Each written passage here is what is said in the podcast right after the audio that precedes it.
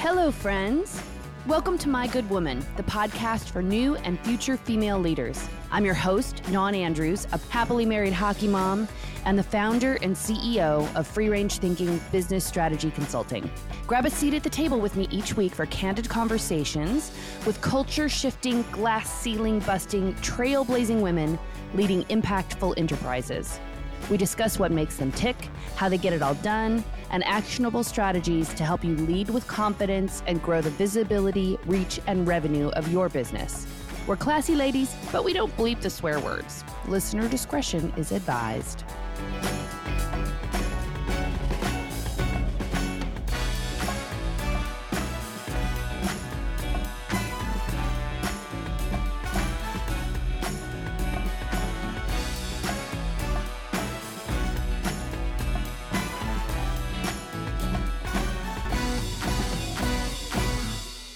Welcome back to a fresh episode of My Good Woman, the podcast that explores the art and science of growing a service based business. Join us as we delve into the world of entrepreneurship and navigating the ups and downs of growing a company that makes an impact.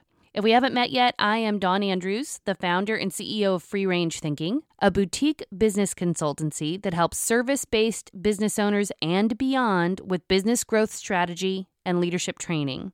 We help our clients go from founder to CEO to lead their businesses with the confidence that ensures future growth, big profits, and happy clients because successful businesses start with inspired leadership.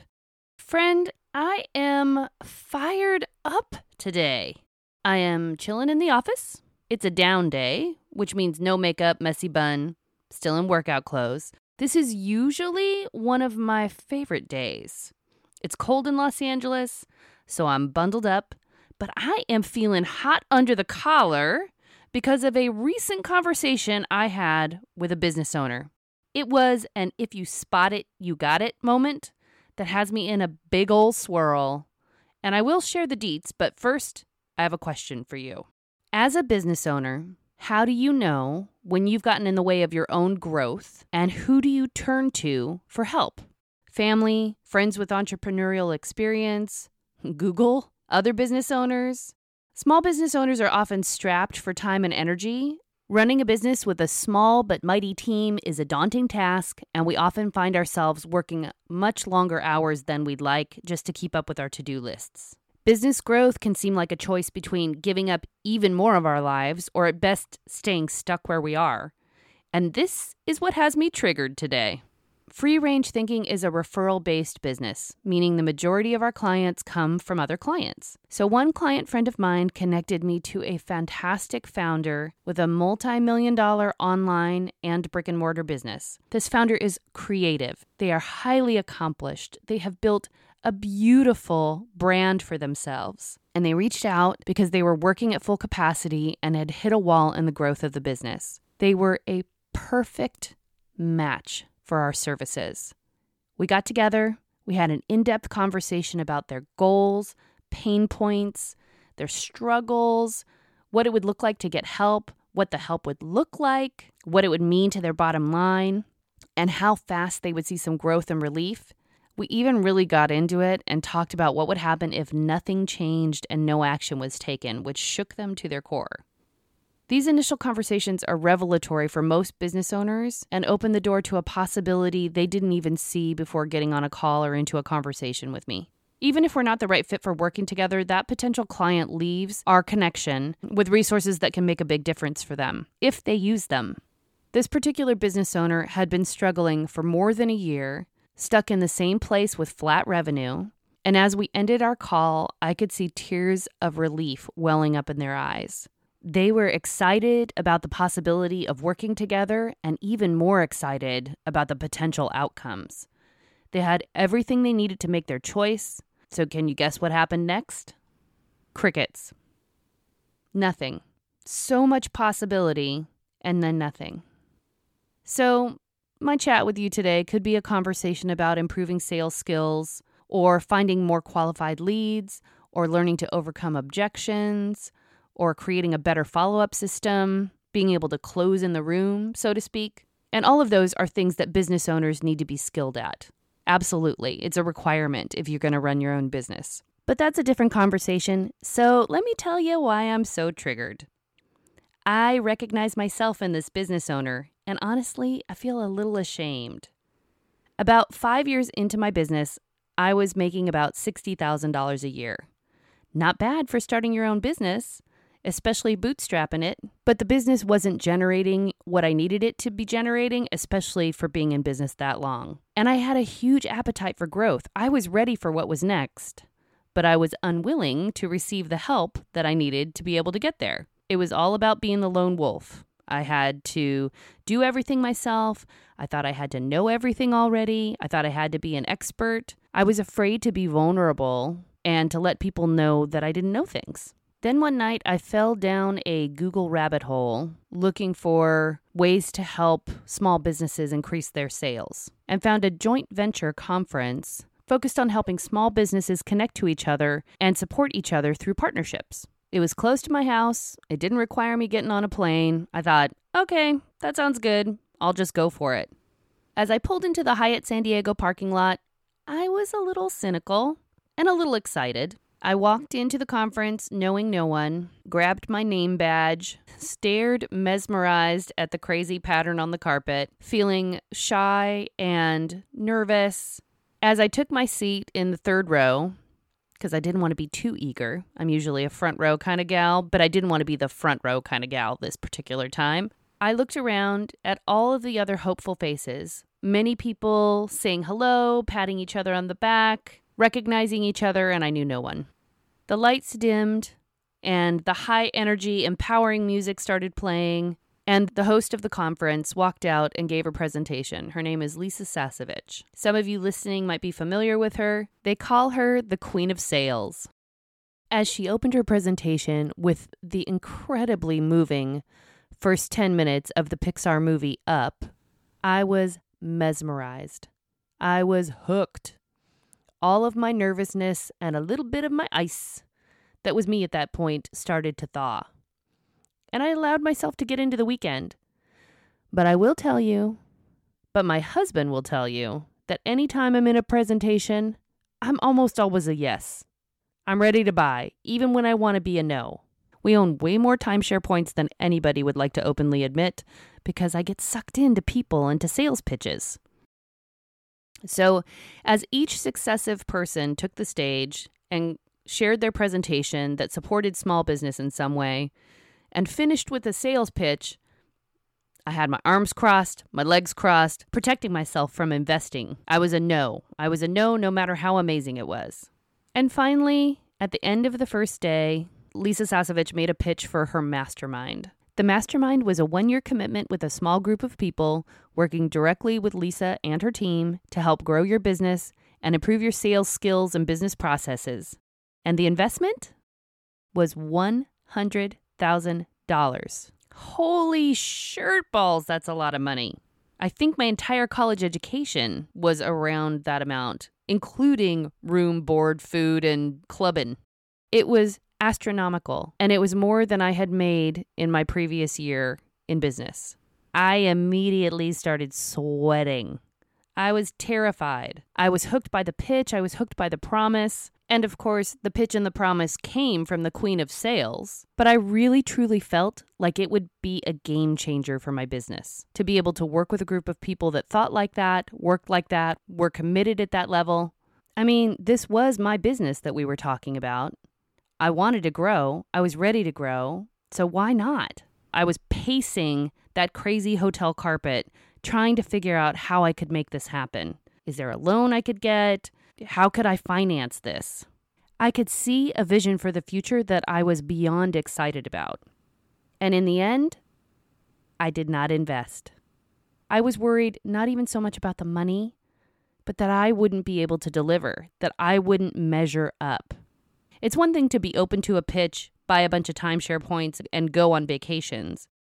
It's another thing to put your money where your mouth is and make a commitment to take action in your business and follow through every single day, even when you don't know what's going to happen next, even if there's no guarantee, even if you're concerned that you're not going to live up to your own expectations. And I shrunk and ran away scared. that night in the hotel, I could not sleep. I called my husband practically in tears, trying to figure out why had this opportunity got me so twisted up. I was only one day into this conference and I felt like my whole worldview was breaking down. I didn't know it at the time, but attending that conference and being in that room on day one showed me a possibility of a future I hadn't been brave enough to dream about. As I rallied for day two, I choked down a cup of coffee and a couple of wilted melon slices, sauntered over that crazy carpet, and jumped into my third row seat, ready for day two of what the conference was going to deal out to me. More incredibly skilled and talented people introduced more amazing ideas, ways of thinking, ways of approaching business over the course of the second day, continuing to expand my worldview of what was possible in my business. And as the day was coming to a close and Lisa was ready to make her second day pitch, I actually felt buoyed. Almost like I had gone into the chrysalis and become goo on day one, and by the end of day two, I felt like I was starting to reconstitute, but I was definitely not the same business owner that I was when I started the weekend. Lisa made her pitch, and this time it was a little different. Instead of the mastermind, it was the opportunity to work with her for one day, completely focused on your business, for $20,000. I was in.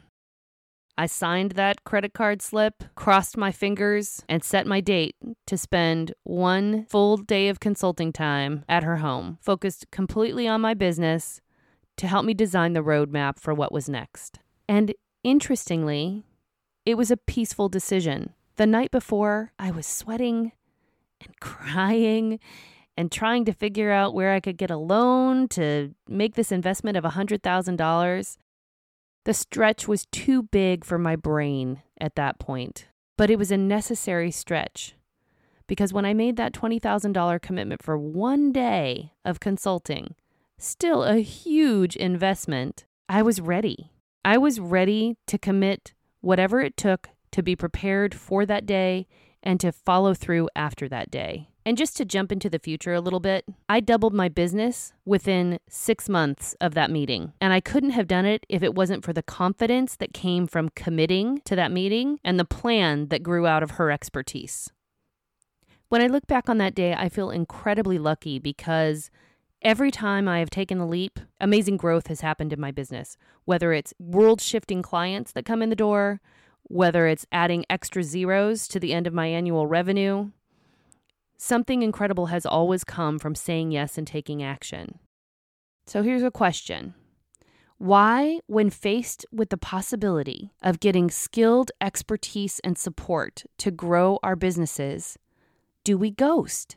And I was thinking of this client that I just had the conversation with. We acknowledge in ourselves that we need help that we can't do it all ourselves, that we don't have all the answers, that we want more for ourselves, for our quality of life, and for our businesses.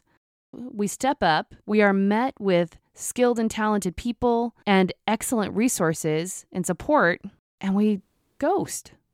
Despite the constant struggle to keep their businesses afloat, many small business owners are reluctant to work with a business consultant.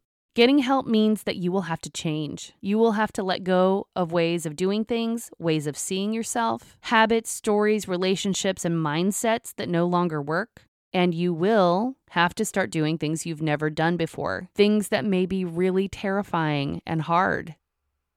I'm reminded that no matter how long we've been in business, how many zeros we have on our revenue number, none of us are immune to feeling afraid when it's time to grow. It's enough to make a small business owner feel like they've been dropped into an episode of Naked and Afraid.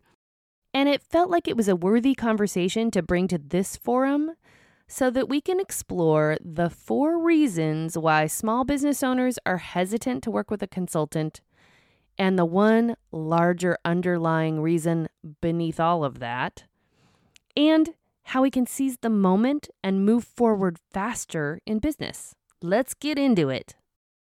One of the biggest reasons that small business owners are reluctant to work with a consultant is the cost. Many consultants charge a high hourly rate or project rate or retainer, which can be out of reach for small business owners or feel like it's out of reach for small business owners. Small business owners often feel that they simply can't afford to pay a consultant for their services. At that stage of my business, writing a $20,000 check to one person for one day of focused attention seemed like total insanity. And perhaps it was, even at the time. When I look at the progression of my business from that day forward, I would do it all over again. Another reason small business owners might be hesitant to commit to getting support is because of fear of losing control. Small business owners are often passionate about their work, about their products.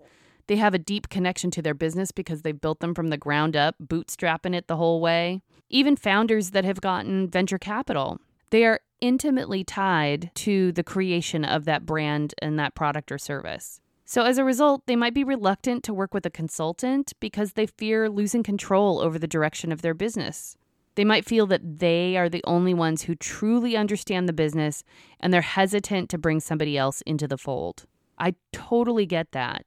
And part of being an astute and skilled business owner is recognizing when you've hit a wall, when you've reached the place where you don't know what you don't know. And what consultants can bring to that moment is objective advice and perspective.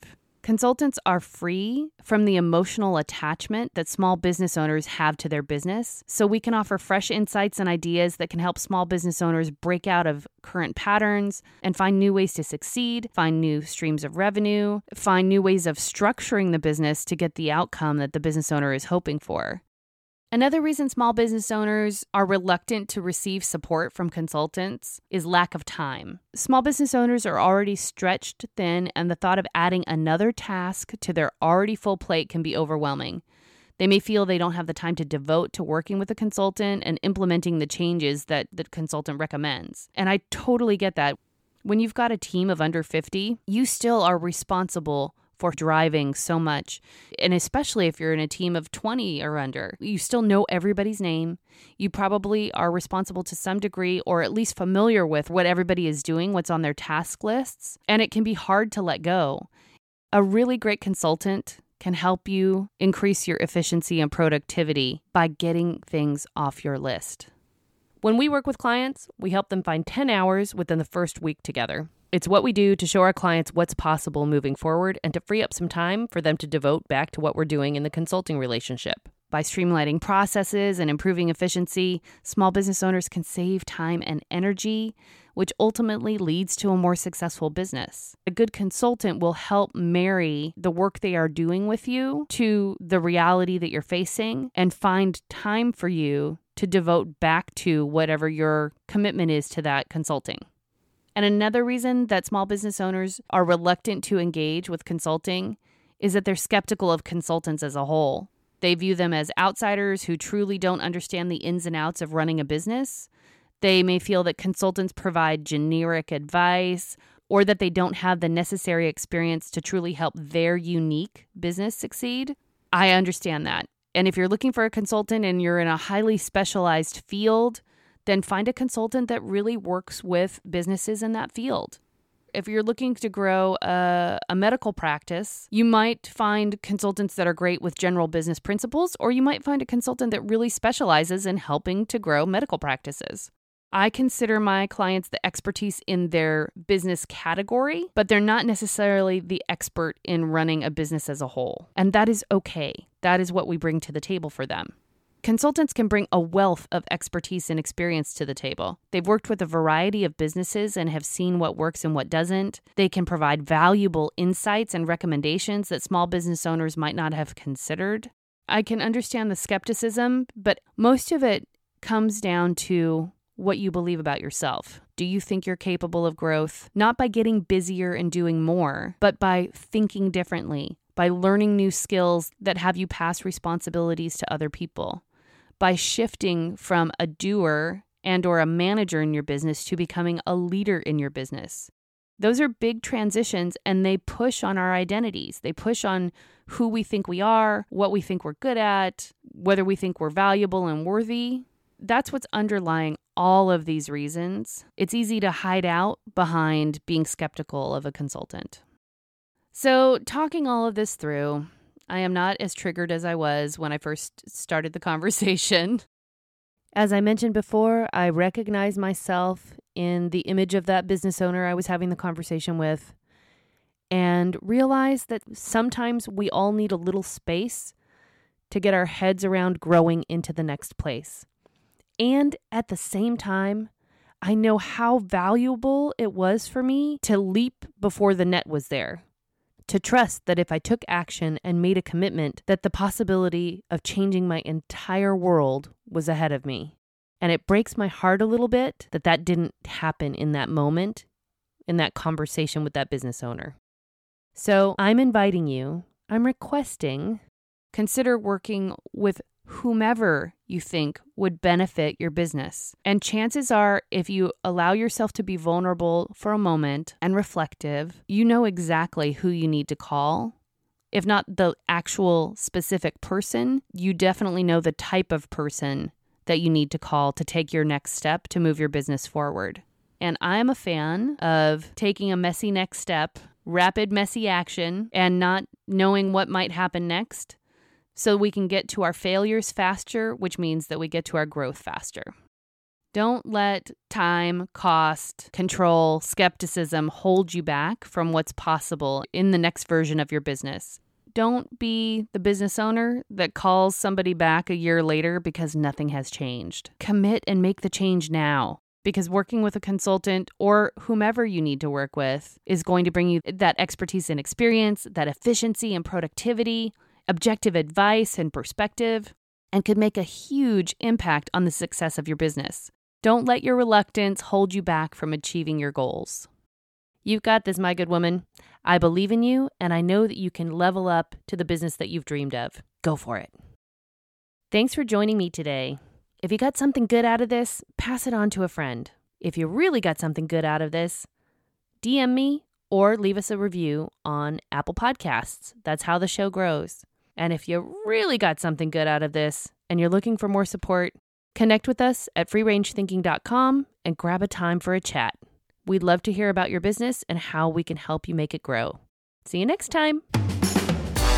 Thank you for joining me this week. To view the complete show notes and all the links mentioned in today's episode, visit mygoodwoman.com. And before you go, make sure you follow or subscribe to the podcast so you can receive fresh episodes when they drop. And if you're enjoying My Good Woman, leave us a review on Apple Podcasts. Reviews are one of the major ways that Apple ranks their pods, so even though it takes only a few seconds, it really does make a difference and helps our show grow. This episode was produced by me and Julissa Ramirez. Thank you again for joining me, Dawn Andrews, in this episode of My Good Woman.